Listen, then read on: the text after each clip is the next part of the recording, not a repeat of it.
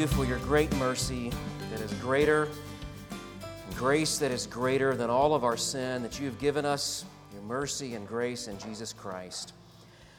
I pray, dear Lord, as that we as we open your word and study your truth, that it will come to us in a powerful, spiritual way, that your Holy Spirit would move in us and move among us as a church. That you would mightily change us, change our hearts, sanctify us, purify us to what you've called us to be and to do. Again, we ask this blessing not just on those of us who are members and believers and followers of Jesus, but even those who are here or watching who don't know you, who may not follow Christ. We pray that you'd move in their hearts, regenerate their spirit so that they could repent and believe the gospel and be justified before you, not on the basis of their own righteousness, but on the basis, the basis of Jesus' righteousness and the fact that He has paid for, for their sin and risen again in victory over sin and death. Lord, we pray that you would move in us to do these things, move in us to be different. Pray that this will indeed make us different people. Sanctify us by your truth. Your word is truth. We ask this in the name of Jesus. Amen. You may be seated. Well, it's always a true privilege to open our Bibles and worship God with our hearts and minds. Please turn to Matthew 27, and here we continue where we left off last time, studying the dark series of events and people that led to our Savior's death. If God's smiling providence is upon us on Easter Sunday, April 9th, we will have finished this section and we will begin Matthew 28, that first half, which is, of course, his resurrection. Matthew, and the other gospel writers for that matter, spent quite a bit more time on the events leading up to his death than he did on the resurrection. So that's what we're doing. We're spending a lot of time going through these, these words, these verses, really section by section, even drilling down even further to learn these truths, leading us all to that glorious moment of his resurrection. This week I was reading Jerry Bridges' book, Respectable Sins, and the thesis of which is that we tolerate many sins in our lives because we compare what we think are seemingly mild sins to the gross violations of the culture and world around us. And as a result, we presume some level of innocence some level of exception when it comes to our own sin. In comparison, we find our sins to be respectable. Now, this could be also said of Pontius Pilate. Pilate's sins here seem to be innocuous, small in comparison to Judas and the religious leaders that were involved in the death of Christ. We read the story of Pilate, and maybe we have a little sympathy on him, a little empathy. You sort of feel like, oh, you know, this could have been me. I, I feel like, sort of feel like Pilate. He's sort of innocent here. And in fact, Pilate thinks himself to be innocent. Of course, he washes his, his hands, declares himself innocent. Even though it is he who had the final power over whether or not Jesus would, would be tortured and crucified. Pilate indeed had him scourged. Pilate indeed had him crucified. Yet again, sometimes we read the story of Pilate, in particular Pilate's wife, and we feel sort of like he's more like a, a subject of what's going on rather than the person responsible. Yet, yet, as we've discovered, he was as culpable as anyone that day. So, as we began digging into this passage last week, we noticed that though Pilate may have asserted his innocence, that was simply in man's eyes, not God's. He was innocent before man, but guilty before God. And this attitude is prevalent among mankind. Most folks presume they are guiltless, or at least if they're guilty, they're guilty simply of respectable sins. And their sins, therefore, ought to be brushed aside as though God never saw it. We're profoundly rebuked by this passage and instructed as we read this. Well, let's do that. Matthew 27. Again, I'm going to read the whole section. I'll read verses 1 and 2 because that gives us The introduction sort of sets it up. As you know, that next part talks about Judas. So we already went through that passage. And then I'll skip down to verse 11 so we can read the whole flow of what happened between Jesus and Pilate. Verse 1 of Matthew 27 When morning came, all the chief priests and the elders of the people took counsel against Jesus to put him to death. And they bound him and led him away and delivered him over to Pilate, the governor. Now Jesus stood before the governor, and the governor asked him, Are you the king of the Jews? And Jesus said, You have said so. When he was accused of the chief priests and elders, he gave no answer. And Pilate said to him, Do you not hear how many things they testify against you? But he gave him no answer, not even a single charge, so that the governor was greatly amazed. Now, at the feast, the governor was accustomed to release for the crowd anyone prisoner whom they wanted. And they had then a notorious prisoner called Barabbas. So when they gathered, Pilate said to them, Whom do you want me to release for you, Barabbas or Jesus, who is called Christ? For he knew that it was out of envy that he had been delivered, that they had delivered him up. Besides, while he was sitting on the judgment seat, his wife sent word to him, Have nothing to do with that righteous man, for I have suffered much because of him today in a dream. Now the chief priest and the elders persuaded the crowd to ask for Barabbas and destroy Jesus. The governor again said to them, Which of the two do you want me to release for you? And they said, Barabbas. Pilate said to them, Then what shall I do with Jesus who is called Christ? They said, Let him be crucified. And he said, Why? What evil has he done? But they shouted all the more, Let him be crucified. When Pilate saw that he was gaining nothing, but rather that a riot was beginning, he took water, washed his hands before the crowd, saying, I am innocent of this man's blood. See to it yourselves. And all the people answered, His blood be on us and on our children. And he released for them Barabbas, and having scourged Jesus, delivered him to be crucified. The Lord bless the reading of his word.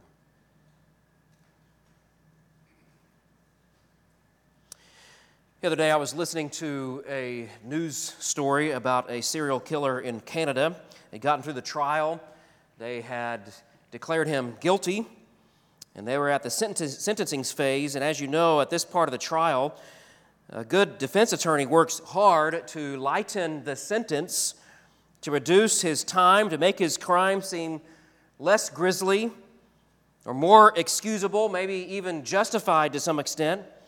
But how do you do that with a vile killer like this. I mean, this guy is truly satanic. They called him a butcher. But there they were, these defense attorneys, talking about his upbringing and how much harm he suffered as he was a child and all the circumstances and all the things that really lighten what he did or supposedly lighten what he did. I was thinking to myself, of this injustice. I mean, there's a whole lot of tax money being spent on making this butcher less of a monster than he really is, so that they'll lighten his sentence. And this got me thinking about all the time and effort we as humans spend working as our own defense attorney. We have a long, illustrious history, don't we? Asserting our innocence, getting ourselves off the hook before God. We work very hard to justify our sin to our own minds, our own hearts. We try to tell ourselves we're not guilty or maybe not as guilty.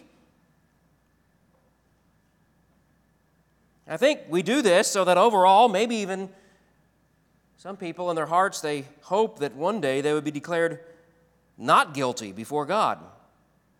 How do we do this? Well, we start with blame, of course. That's sort of the, the go to. That's been the go to since the fall, since the very beginning, blaming others. Well, it's my mom's fault, well, it's my wife's fault, or my husband's fault, or whatever. We find blame in other people. Another tactic we use is to make light of the crime that we've committed, the sin. This sin really, God, it's not that bad after all. Sometimes we argue to our own conscience that even God should let you off because there's so many people who do the same thing and maybe even worse.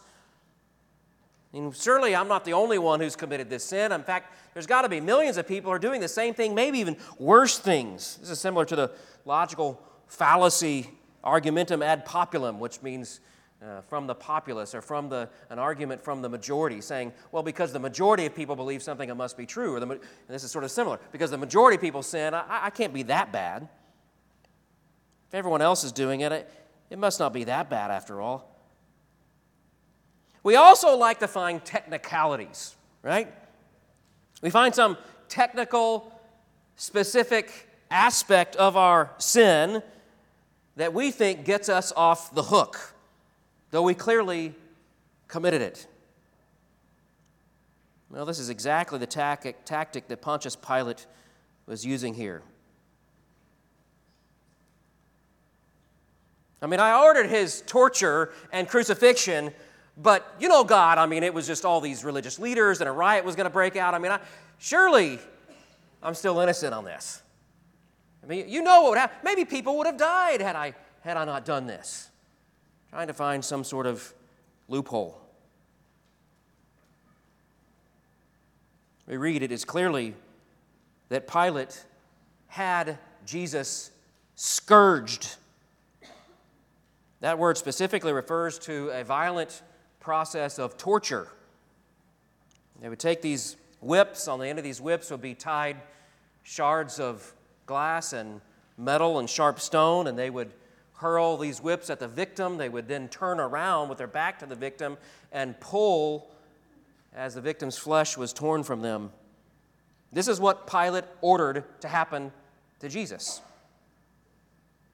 And then Pilate had them parade Jesus through the streets carrying his own cross to the place of his crucifixion, where they would first tie him on the ground to the crucifix and then literally nail nails, large nails, through his flesh, affixing him to the cross. This is all what Pilate ordered. Yet before this took place, Pilate washed his hands. He declared himself guiltless before man and God. Because we do this ourselves, again, we read the story of Pilate and maybe feel a little sympathy or a little empathy. We miss the point that even if he appeared a little bit less guilty than others, we miss the point that he is still the final judge who ordered all these things to take place killing and condemning the Son of God.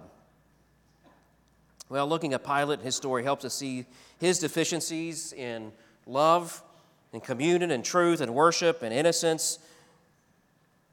He's, in the end, as guilty as all the religious leaders and Judas himself. And it serves, as, of course, as a great warning to us. You can make a really good case for yourself about your sin. You can try to become your own defense attorney and call God to show, uh, to, to ask about the respectability of the sins you've committed, and surely God can sort of brush these aside. The fact is, we are all as guilty as the next person, and we need to come to Jesus alone, trusting in Him alone for His righteousness and His payment for our sin. Build our lives around Him, His truth. So, for us believers, it helps us continue in our sanctification, continue viewing our sin as what it really is cosmic treason. All right, what have we seen so far? What looks good on the surface for Pilate, but in the end made him guilty? First, we saw this number one admiration without love. Admiration without love. That's in verse 14. Matthew reported Jesus gave him no answer, not even a single charge, so that the governor was greatly amazed. Matthew gave us a summary here. You remember there's a, there's a fuller story of what happened, this back and forth, the three uh, political trials of Jesus. It started out with Pilate. Pilate sent him to Herod, knowing that Herod was over Galilee. Herod couldn't find him guilty, sent him back to Pilate for a third trial. And Pilate, in the end, found him guilty, the way he washed his hands. We read about this and we studied this last week, John 18. There's this back and forth. Pilate asked Jesus some questions. Jesus answered him in that last phase. Pilate asked him, Are you really guilty of these accusations that the religious leaders had trumped up there pretty much on the spot. Of course, Jesus was not guilty. These were not true accusations. He was not an insurrectionist. He encouraged people to pay taxes, and he was a king, but not in a geographical sense. He was not a king in the sense that he wanted to take up arms and overcome any kind of other physical rule. He was a king in a spiritual way, and he explained this to Pilate. So, Jesus to Pilate is a fascinating character. It's likely that Pilate knew of Jesus' popularity among the people. It's likely he understood that this is a very a popular man, and Jesus was not a threat to anyone except some crooked leaders. I think Pilate understood a little bit of the dynamics of that day. He knew these leaders were crooked. He knew these leaders built people of money. He knew these leaders were jealous of their, their power. And so the only people in Pilate's mind that he saw Jesus offending was these wicked religious leaders. Jesus was not a threat to anyone except for these failing religious leaders of Israel. And what kind of man, you imagine Pilate sort of thinking in his mind, what kind of man, this rural guy from Galilee, from a small town, I mean, he must be a pretty amazing man that he could stir up all of Israel in this way, not in a political way, not an insurrection, not, not in any way negative for me, but stir up these wicked people. He must be a pretty amazing person. But amazement and admiration must not be confused with love, correct? Amazement of Jesus, respect for Jesus is not salvation. Respect for his teaching, his morals, his activity. In fact, I would go so far to say there are many people who believe Jesus to be, in some ways, a miraculous man, a divine man, someone who can work miracles even. Many people who have admiration of Jesus don't genuinely love and follow after Jesus. Many folks who have this deep admiration and respect for Jesus, they're greatly amazed by Jesus, but they don't love Jesus. Well, this, this brings us to point two. What was a failure of Pilate? What made him guilty? Even though he thought himself as innocent, he had comprehension without relationship. Look there at verse 15. Now the feast of the governor was a at the feast the, at the feast the governor was accustomed to release for the crowd any one prisoner whom they wanted. And they had then a notorious prisoner called Barabbas. So when they had gathered, Pilate said to them, Whom do you want me to release for you, Barabbas or Jesus who is called Christ? For he knew it was out of envy that they had delivered him up. What I want to point out is that Pilate had the facts. He knew, it says. Pilate was not deceived by these leaders. These snakes, no way. He saw right through them. Again, I think it speaks to the fact that Pilate was pretty savvy. He understood the situation, the dynamics there. I'm sure he wasn't intimate with everything Jewish, but evidently he know, knew a little bit about these things, and he saw right through these religious leaders. Sanhedrin, the priests, scribes, various religio political groups like the Pharisees and Sadducees, he, he just saw them as what they really were. They were just plain jealous. He knew, Matthew says. So it is to his surprise that the crowd screams for Barabbas, to release Barabbas, and screams for the crucifixion of Jesus. What's astonishing here is that the knowledge of Pilate, he understood, he comprehended. The knowledge of this injustice did not compel him for any kind of love or relationship with Jesus. In fact, he called Jesus. He is called the Anointed One, the, the Christ. But this comprehension falls fatally short of genuine, genuine relationship. Notice he said Jesus is simply called the Christ. He didn't say Jesus is the Christ, or certainly not my Savior, my anointed one, just mental knowledge no relationship. What else is an indicator of false innocence? Innocence before man, but guilty before God. Number three, intuition without truth. Intuition without truth. Verse 19 presents us with something quite interesting. Only Matthew records this. Matthew was written early. Matthew, between Matthew and Mark, it was probably one of the earliest of gospel accounts, and I suspect no one else felt like they needed to include it. Matthew wrote it down, so we read there, verse 19 Besides, while he was sitting on the judgment seat, speaking of Pilate, his wife sent word to him Have nothing to do with that righteous man, for I have suffered much because of him today in a dream. Now, because of this single verse, this woman has literally been venerated. She is a saint in the Eastern tradition. She is known as Saint Claudia Procula, or sometimes simply Saint Procula, sometimes even Saint Procla. They take out the U. But this canonization, this veneration, is entirely baseless. Why? First of all, because she said nothing here that would indicate that she believed in Jesus, that she received him, that she loved him that she became a disciple of him or followed him. There's no indication in these simple words, this, this one sentence, that she followed him as, as her Lord and Savior. Now, there were legends that arose later. Some of those legends made their way into some books uh, we call the pseudepigrapha, books that were tried to, the people attempted to insert into the New Testament. Which probably explains why the Eastern tradition, they have a little more respect for those books, probably why they believe these stories a little better. They try to point out that she later became a follower. Maybe she's one of the people who's on the, the name list later in the New Testament. That's why they assign her a name Claudia. That was one of the names that Paul had mentioned Claudia Procula. But again, there's nothing in Scripture, there's nothing in the Bible about this woman except for this one sentence here. And certainly nothing that would tell us that she was a genuine believer.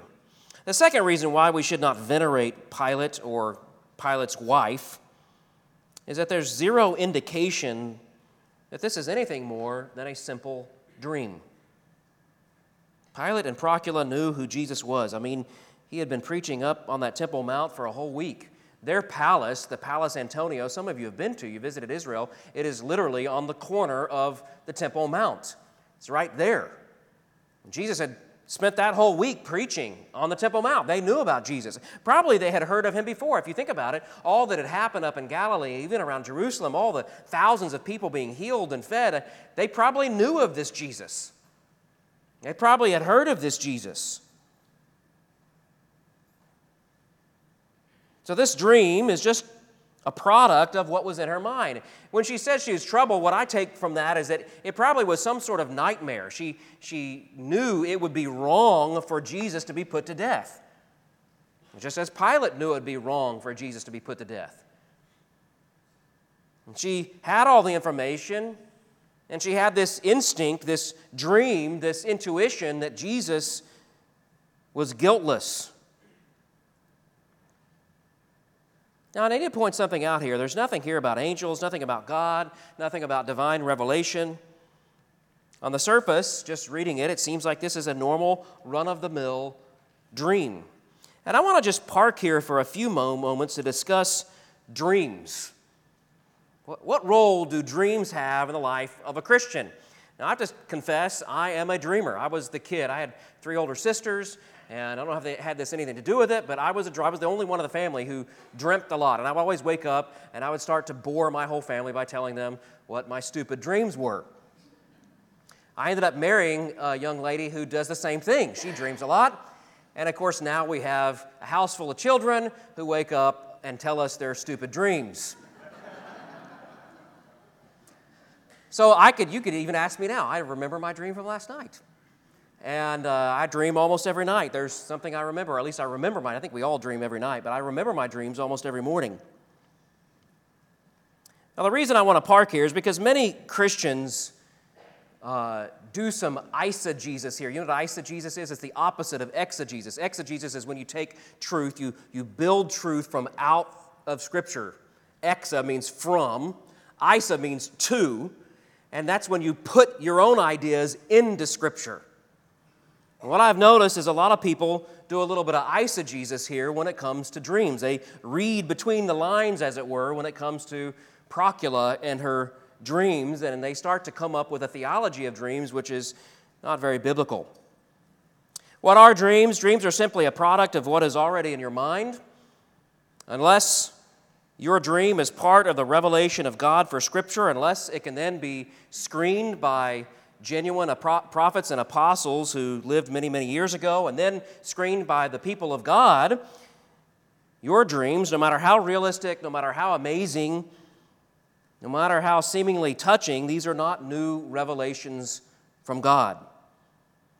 Dreams are not some sort of secret message that God is sending you and you alone. And you need to decipher them, you need to interpret them, you now need to find some meaning, because if you don't, you might not do what God is wanting you to do. No, you generally cannot trust your dreams. You can't follow your dreams. You cannot put weight in your dreams. You cannot rely on your dreams. The bottom line is you either believe that Scripture is sufficient to adequately equip you for every good work, or you don't. And so you look elsewhere, like in your dreams. Don't rely on your dreams. Don't look to your dreams. Don't give your dreams meaning. Don't assume that God is giving you some special, specific revelation. Now, do we see God giving revelation in dreams in the Bible? Yes, we see, I don't know, I didn't go through and count, but I think it's, I don't know, seven or eight times in the Bible over thousands of years. But again, those dreams were reviewable by prophets and apostles, the ones appointed to write Scripture. And then they were tested by the people of God, the people of Israel in the Old Testament, the church in the New Testament. The fact of the matter is, we are told by God in His Word where we get our truth. It's from His Word not from dreams. We don't look to our dreams.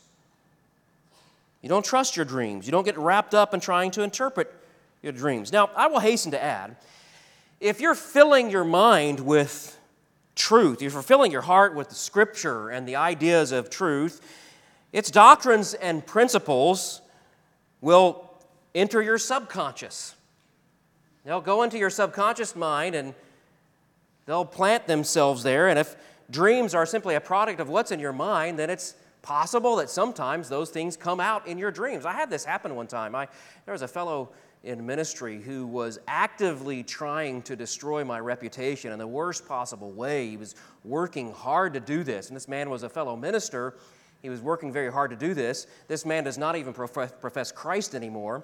But back then, he was trying to do this to me, and I just knew uh, whatever the case, I needed to have the heart of forgiveness. I needed to have the heart. If he ever repented, I was ready to embrace him and reconcile and forgive him and, and, and be with him and be a brother again with him. And so I just began to focus my attention on what it means to forgive and what forgiveness is all about. And lo and behold, I had a dream one night and I see this man and this man is there and he repents and I forgive. And we had this great moment of reconciliation. And I woke up feeling wonderful and refreshed and the, the beauty of forgiveness. That man never reconciled with me. That man never asked for forgiveness. That man, I don't know that I ever saw him after that. But God took those truths that were being built in me, and those truths came out in my dream. So it's sort of like happy providence. God takes these things, happy part of the way God's created us, He takes things we put in our minds and our hearts, and they come out in our dreams sometimes. But again, that's not revelation like Daniel's dreams or Joseph's dreams or Jacob's dreams. This is simply a product of what's going into our minds. We see this sometimes in missions or evangelism. God is working on someone's heart, and He takes what little of Jesus or the gospel they know, and He begins to transform them and bring these truths to their minds, and they're dwelling on this more and more, and God is regenerating their heart, and so these things begin to come to their mind and heart, so that when the person comes to them emotionally, they're ready to answer these things. Well, this is a bit of a digression, but the reason I digress because about once a year, someone comes to my office and they say, Pastor, I had this dream. Can you help me interpret this thing? What is God telling me about this? What is God saying to me? And I always tell them, you know, why don't you just start with Scripture? Let's start there. Let's not start with dreams. The problem with thinking that dreams are the way that God speaks to us is number one, it's a subtle attack on the sufficiency of Scripture. Again, either Scripture is sufficient, either the Bible, Bible's truth is sufficient for us, or it's not. And the Bible proclaims that it's sufficient for us. The Bible tells us it's sufficient for us. We don't need to go on hunts for some secret will of God in our dreams or any other place. We simply open the Bible. God has already spoken. And there doesn't have to be some sort of convoluted, complicated psychological treatment of what we see. We can just read black and white. So much of the truths there are clear and obvious and knowable even by children. Another reason it's a little bit dangerous to get into this idea of interpreting dreams and reading into our dreams, it's a subtle attack on the gospel and how the gospel comes to people. The gospel is the power and the salvation. Paul didn't say dreams are the power of salvation.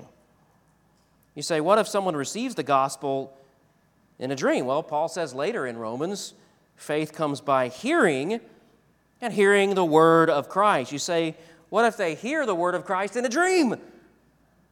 Now, that word hearing, the word of Christ, is the rhematos, the spoken word of Christ. And Paul goes on to say, how can they hear it without a preacher? So God has a plan of how people come to know Him, and it's not through dreams. Again, there may be some happy providences where God takes what little they may, ha- uh, little understanding they may have, and makes it bright and real and wonderful, so that they would be more inclined. But the truth the gospel comes to people through the preaching of the word, the teaching of the word, the presentation of the gospel by faithful people. Someone might say, Well, Pastor, you're limiting God. Doesn't God have the power to speak to people in dreams? Sure, He does. But then you have to turn around. If God does, if you feel like God has spoken to you in your dream, you have to turn around you have to check that with Scripture because you don't know if it's God speaking to you or if it's the burrito you ate last night. so, my thought is why not just start with Scripture? Why not just start with what we are told? God doesn't tell us to look to our dreams, God tells us to look to Scripture, and you're back at reading the Word again. So, my point in this, my digression about this, is Procula's dream does not measure up to one of these dreams we see, like with Joseph earlier in Matthew, or some other revelation through a dream. The only thing she said is that she was troubled by it. Again, I get the idea that she had some, some kind of nightmare that we shouldn't touch this guy, he's innocent, which again, that could have been deduced simply from knowing who Jesus was and seeing what happened there on the Temple Mount that week. She should not be venerated as some kind of saint because apparently this non divine dream came to her, and we have no record of her ever following Jesus at all. Well, back to this point here. Intuition is a gut feeling subconsciously, whether it's from dreams or other ways, subconsciously, math is done in your mind. You do some calculation. Someone comes to your door and they're selling something and their eyes shift around and their body language, and you may not be sitting there doing all those calculations in your mind, but there's just something. You just get a hunch, you get an intuition. I think this guy's lying about this product. I don't think it I can, you know, clean my car and brush my teeth with this stuff. There's something not true about this. I actually had that happen. I had a guy come to me, show me the spray, and he cleaned my pavement there, and then he sprayed it in his mouth. I didn't buy any.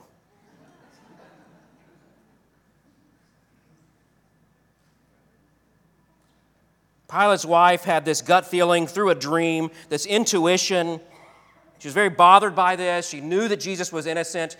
Any, it doesn't take a, a, a, great attorney to figure out Jesus is not guilty. This went into her subconscious in God's providence.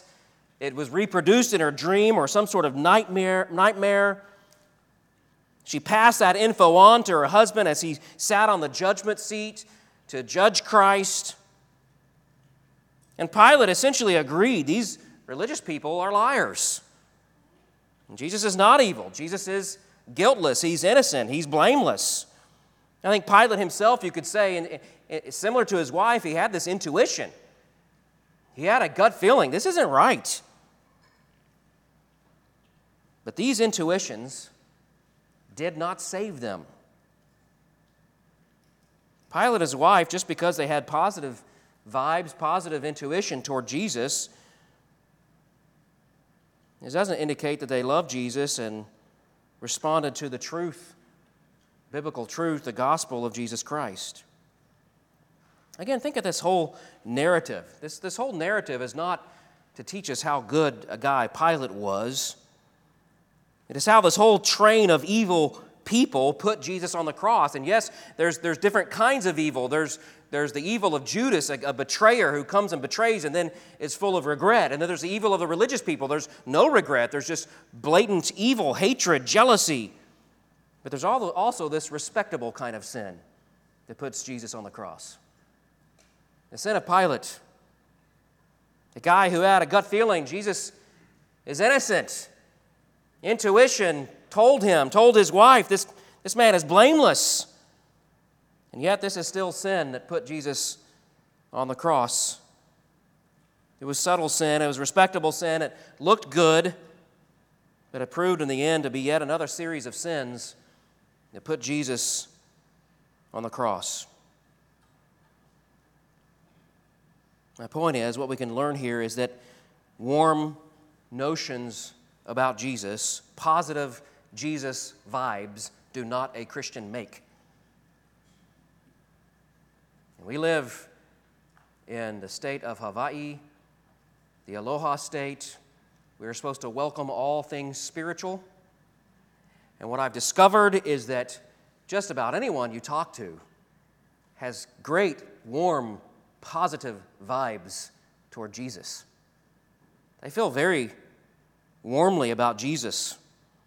Yes, you can find an occasional person who is hateful to Christians and Jesus, but most, mostly people very, feel very warm and it's very aloha of them to, to be very positive about Jesus. Does this get them to heaven?